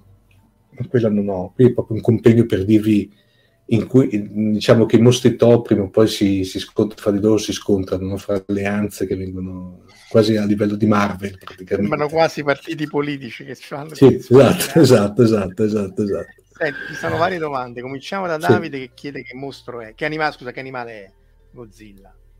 Eh, allora, go, allora go, Godzilla, eh, allora, Godzilla, diciamo, la, la, adesso la, la, storiografia ufficiale lo tratta come un tipo di dinosauro che è il Gojirasaurus, ok? Questo parlo del giapponese, che era diciamo un, uh, un carnosauro sostanzialmente, tipo un T-Rex uh, piuttosto che un allosauro, che viene mutato dalle, eh, dagli esperimenti atomici eh, di qui sopra sostanzialmente, per cui si trasforma in, in, questa, per cui diciamo sostanzialmente è un dinosauro. Mentre invece il Monsterverse adottano una, una tesi tut, molto contorta che era una razza di questi non ben identificati, loro li chiamano titani, che erano di questi super esseri sostanzialmente, che abitavano prima dei dinosauri, ok? Eh, giganteschi che si menavano mazzate fra di loro, sostanzialmente, come vi ripeto, eh, questa è la tesi, la tesi del Monster Press. Quindi diciamo la, la genesi ufficiale de, del Godzilla giapponese lo vede come un Gojirasaurus. Tra l'altro, la cosa bella è che esiste veramente il Gojirasaurus che come, come le stelle gli hanno, gli hanno dato sì, esatto, che è un piccolo carnivoro praticamente cosa, cioè non è gigantesco come il nostro, però un pochino più, più ridotto come dimensioni. Citano anche Gamera, Gamera, che anche quello prende il nome da Kame, che, che, che è Cataruga. Le Gamera però lì ci sembra un po' un'angesi molto particolare come, come Kaiju, anche lì un pochino lunga da parlare, ecco. Più che altro va eh, detto sì, che non si, non si, cioè sono due mm, copyright, come si dice? Sono due, sono due, sono due, franchise, sono due, sono due, sono due franchise diversi. Eh, tra l'altro, eh, devo dire la verità, eh, Gamera ha ragione, ha ragione Giampiero quando dice la, la Isei di Gamera è veramente notevole. Tra l'altro ricordo che di Gamera stiamo aspettando momenti la serie animata su Netflix, dovrebbe uscire a momenti. Eh, devo dire la verità, sì, infatti non sono mai arrivati e tra l'altro secondo me eh, um, Gamera 3 Iris Kakusei è uno dei è il più bel Kajuega mai girato in assoluto, secondo me. È, fatto veramente, cioè, è bellissimo. Eh. Il terzo capitolo di Gamera dell'Eise è veramente un capolavoro assoluto. E, e, tra l'altro poi il bello di ciò che Gamera, diciamo, mentre eh, Gamera è stato fatto perché l'Aisei è stata distribuita da Toho, per cui praticamente dalla, diciamo, dalla concorrenza, e faceva più, più, botteghino rispetto al Godzilla, al Godzilla da Toho praticamente, per cui per assurdo eh, avevano, si, erano portato in casa un concorrente abbastanza spietato. Ecco. Beh, perché comunque la tartaruga c'ha sempre c'ha fascino, insomma, il tartarugone, camera. Mm. Eh, qui appunto tutti dicono appunto c'è, c'è Guardian of the Universe davvero bello sì sì dovremmo fare una puntata su Gamera che poi credo sia sì. Gamera ma anche la, Gamera eh, sì. credo no anche perché G- Gamera è stato praticamente come ti ripeto è, mentre Godzilla è andato sempre a fasi altalenanti cioè aveva poi crollava a livello qualitativo, eccetera, eccetera. Invece Gamera è, è, stata una parabola ascendente mm. incredibile. Come ti ripeto, se uno vede la, la Isè di Gamera è uno più bello dell'altro, tre mm. capitoli uno più bello dell'altro. Cioè non... eh, anche bisogna vedere gli sceneggiatori che pescavano questi, eh, sì. perché appunto dipende molto dalla... Sì, Gamera è sempre stato buono, a, sì. differenza di Godzilla che è a seconda del, del periodo. Sì. Ok, fatto Final Wars, chi ci abbiamo? Eh, beh, direi che possiamo passare. Ghidorah, diciamo, Ghidorah è quella che potrebbe essere la, la nemesi assoluta in casa Toho, praticamente, tranne per due capitoli della, della Millennium. Eh, qui ho fatto una breve cronistoria anche per, uh, per, per spiegare il personaggio. No? Compare per la prima volta in Ghidorah il mostro a tre teste, che è un film del 64, come metafora dell'arsenale nucleare gia- uh, cinese. Ah, ah. Infatti, se voi vi, Marco ti ricordi, ti ricorda molto un dragone cinese, anche se adesso qui non si vede bene, cioè per le teste guida proprio ricorda un dragone cinese. E, ehm, nel film, proprio lì è un mostro di origine, uno sterminatore di mondi, proprio lo chiamano letteralmente. E, che questo, uh, sì, è una sorta di Galactus, bravissimo, che a un certo punto poi arriva sulla Terra, per cui parliamo di mostro di origine extraterrestre ma la cosa interessante è come è stato... Allora, ehm, nel crearlo cioè, l'equipe di Tsuburaya ci ha impiegato tre mesi per fare solamente mm. la tuta. Alla fine avevamo una tuta che pesava oltre 400 kg e per essere manovrata richiedeva 22 tecnici. Ce n'erano praticamente 6 per le ali, 4 per le due code, 6 per le tre teste e ulteriori 4 per quando faceva le scene di volo in più c'era un tecnico a radiocomando che serviva per aprire e chiudere le, le, le, le fauci. In più c'era dentro un povero Cristo che per la maggior parte della, della, della, della Showa si chiamava Shoisi Hirose, che era dentro nella tuta. Ok? per cui se volete un capolavoro, un capolavoro uh, realizzativo. Eh, dopo, siccome ha avuto un grandissimo successo, da lì è diventato, per intenderci, l'antagonista di Godzilla per antonomasia. Cioè, praticamente, quando ha bisogno di un cattivo definitivo, arrivava King Ghidorah, praticamente. E, um, se vuoi passare magari... dice che, che, sì. che Dahak, che, che è un, un demone dello zoroastriano, zoroastriano mm. se, se non sbaglio. Diciamo, Diciamo che tanto Guido avevi ragione te, der- deriva praticamente dalla, da Idra, ok? Ma la cosa interessante è che eh, la, la, la Toho aveva un certo background, perché mh, pochi mesi, pochi mesi prima, per modo di dire, cioè qualche mese prima eh, di partire con la realizzazione di, di, di Ghidorah, aveva realizzato Yamada no Orochi, che quel, praticamente mostra otto testi della mitologia giapponese, che se volete era servito un po' per, per farsi le ossa, molto più semplificato rispetto a King Ghidorah, comunque aveva già realizzato qualcosa del genere. Next. Eccolo qua. Allora, questo è Passiamo... Hai detto, no? Allora, qui praticamente diciamo compare come antagonista di origine extraterrestre nei primi quattro capitoli della Showa, poi eh, compare anche nel terzo capitolo della Isei, eh, che proprio si tira Godzilla contro King Ghidorah, però in questo caso non hanno origine extraterrestre, ma viene... Qui la storia è molto complicata perché il, questo terzo capitolo è una sorta di viaggi nel tempo che tornano indietro, che poi ritornano in avanti, cioè una, un, come dire, una, un rebelot, come dicono dalle mie parti, di, di, di, viaggi temporali, paradossi temporali. In questo caso è una mutazione indotta dai viaggiatori del tempo che portano degli animali di compagnia eh, dal, dal, futuro. Ah, stai che... proprio a cercare, eh, se prendi gli animali eh, dal futuro. Eh. E, e, la cosa però bella di questo film è che a un certo punto compare Mecha King Ghidorah, che è la, praticamente la versione cyborg di, di King Ghidorah, una sorta di Mecha, di Mecha Godzilla, però che è veramente notevole. Eh, nel terzo, invece, nel terzo capitolo dell'era Millennium diventa buono, perché praticamente ah. diventa uno dei famosi tre mostri guardiani che difendono il Giappone dalla furia di Godzilla. In Godzilla Final Wars compare anche lui, ovviamente, perché in Godzilla Final Wars non poteva, però qui compare come Kaiser Godzilla, eh, Ghidorah, praticamente. No? Se, Kaiser le piace ai giapponesi perché è tipo Mazin Kaiser, cioè lo mettono sì, sì, c'è sì, la versione definitiva.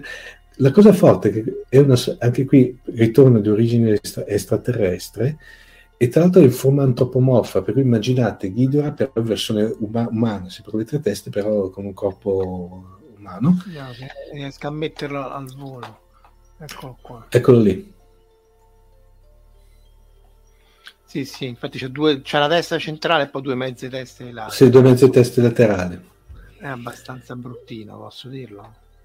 No, um, sì, nel senso che in teoria lì doveva essere il mostro definitivo, però bello di quel, in quel film lì c'è la versione quella di Gaigan con le motoseghe al posto delle chele che quello lo, lo batteva over the top in quanto eh, esatto.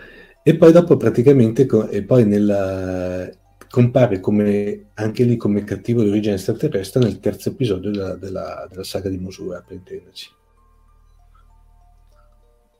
Fai che bello ecco, mito, perché... dice mm.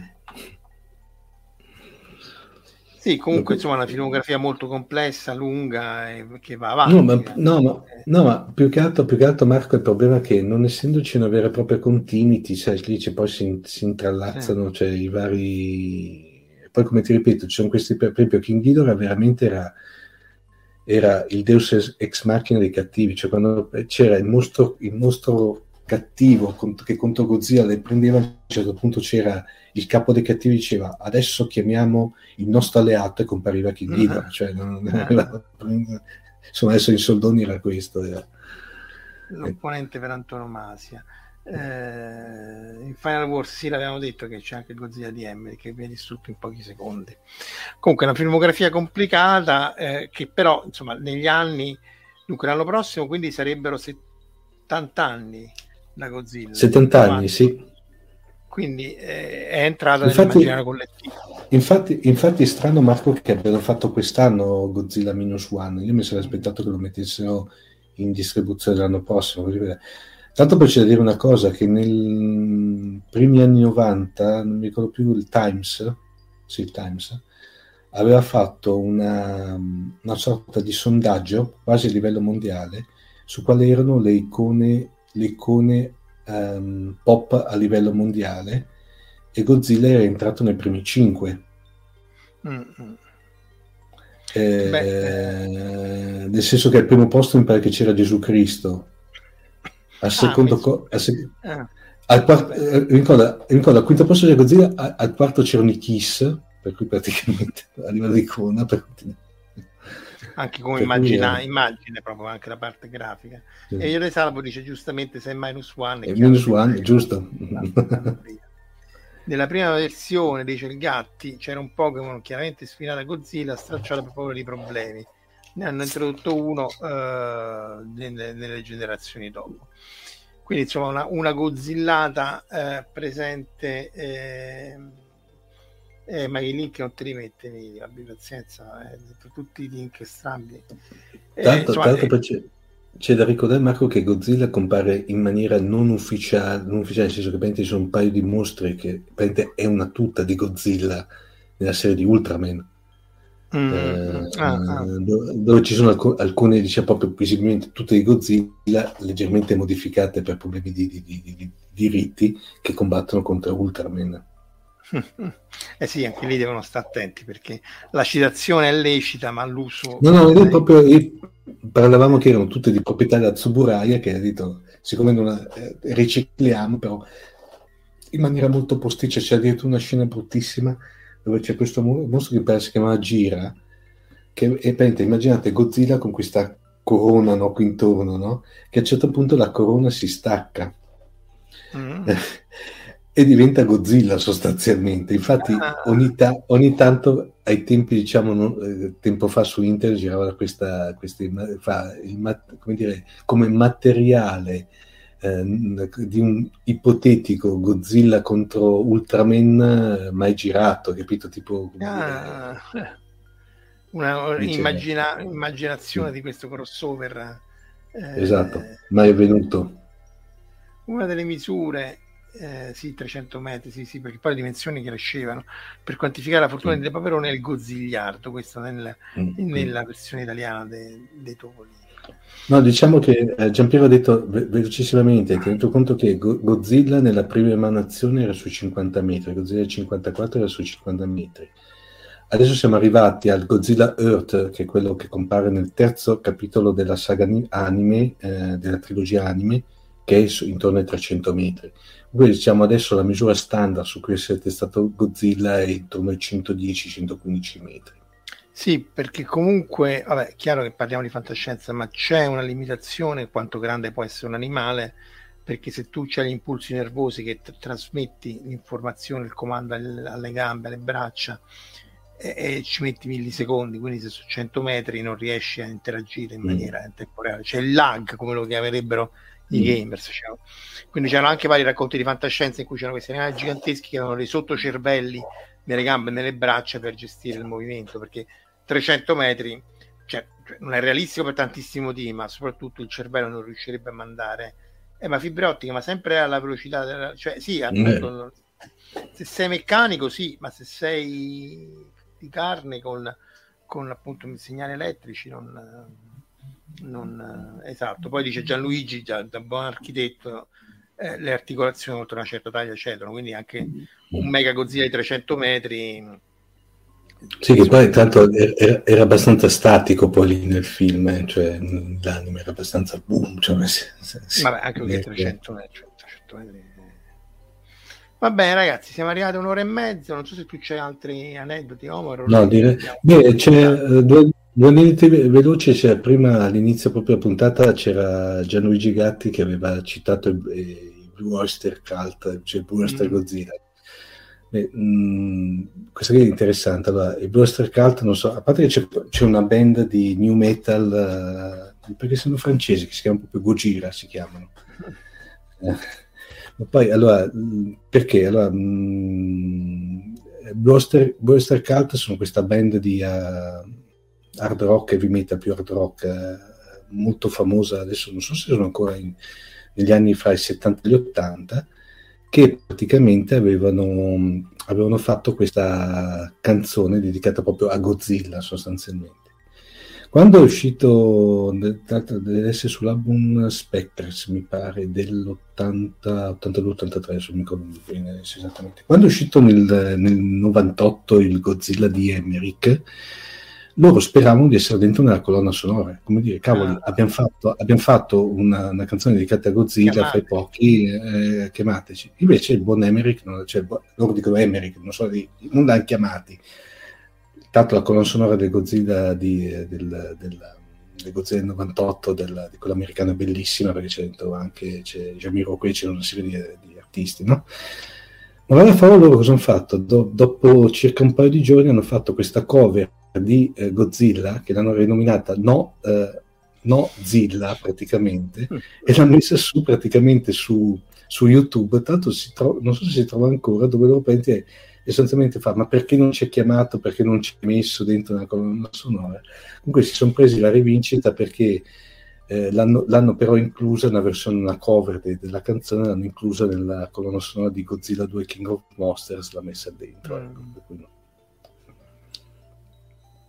Beh, vabbè, appunto, questo anche per ribadire che poi percola in tutte le, le, le arti dell'uomo, dall'astronomia sì. alla, alla, musica, alla, alla poi abbiamo pantologia, poi abbiamo le, le varie mansioni di Godzilla nella, nella, pubblicità, anche ricordiamo la pubblicità della Pepsi con Godzilla, con, uh, della Smart addirittura praticamente di, con Godzilla, per cui non, non c'è... È un icono ormai praticamente, d'altronde sì, oh, sì, sì, ca- calpista ormai da, da, 70 anni, per cui sei... Poi... I, i, i, dice Simone Leddi, sì. eh, il Master è meglio questi due, sì.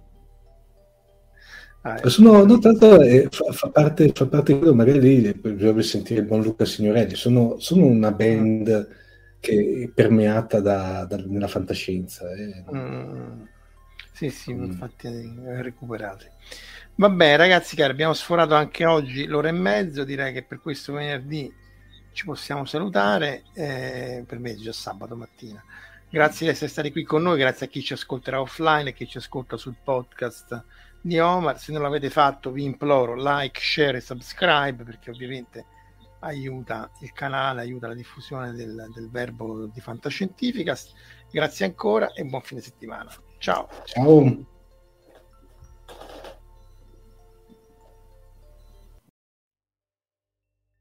Avete ascoltato Fantascientificast, podcast di fantascienza e cronache dalla galassia. Da un'idea di Paolo Bianchi e Omar Serafini, con il contributo cibernetico del Cylon Prof Massimo De Santo.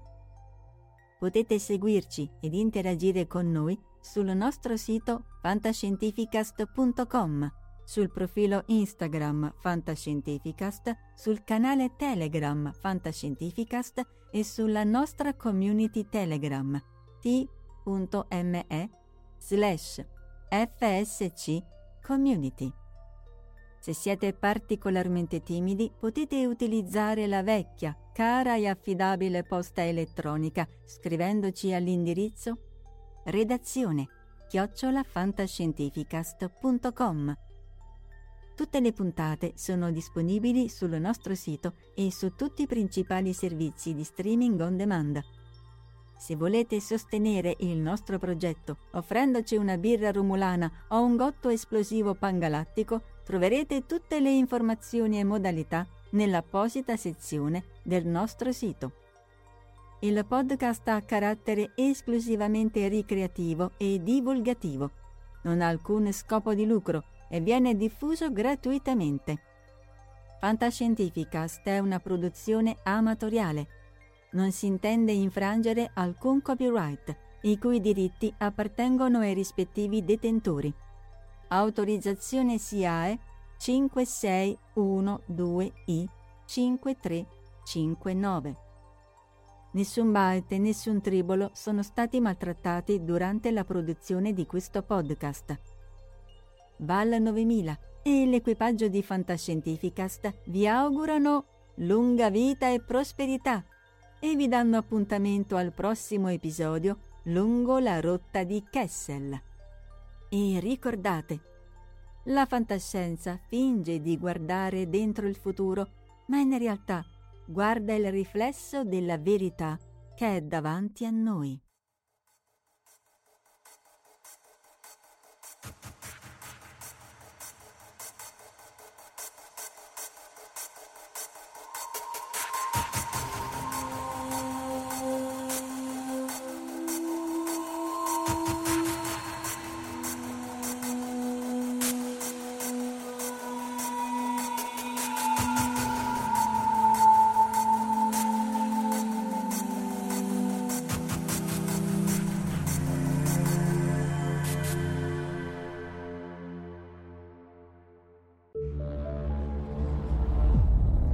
Fantascientificast, podcast di fantascienza e cronache dalla galassia. BetMGM has an unreal deal for sports fans in Virginia. Turn $5 into $150 instantly when you place your first wager at BetMGM. Simply download the BetMGM app and sign up using code Champion150. Then place a $5 wager on any sport. You'll receive $150 in bonus bets, regardless of your wager's outcome. And if you think the fun stops there, the King of Sportsbooks has plenty of surprises in store. Check out daily promotions, same game parlays, live bets, and so much more. Download the app in Virginia today and get $150 in bonus bets instantly from your first wager. Only at BetMGM. BetMGM and GameSense remind you to play responsibly. See BetMGM.com for terms. 21 plus only, Virginia only. New customer offer. Subject to eligibility requirements. Rewards are non withdrawable bonus bets that expire in seven days. Please gamble responsibly. Gambling problem? Call 1 800 Gambler. Promotional offer not available in Washington, D.C. What's so special about Hero Bread's soft, fluffy, and delicious breads, buns, and tortillas? Hero Bread serves up 0 to 1 grams of net carbs, 5 to 11 grams of protein, and high fiber in every delicious serving. Made with natural ingredients, Hero Bread supports gut health, promotes weight management, and helps maintain blood sugar. Hero also drops other limited edition ultra low net carb goodies like rich, flaky croissants and buttery brioche slider rolls. Head to hero.co to shop today.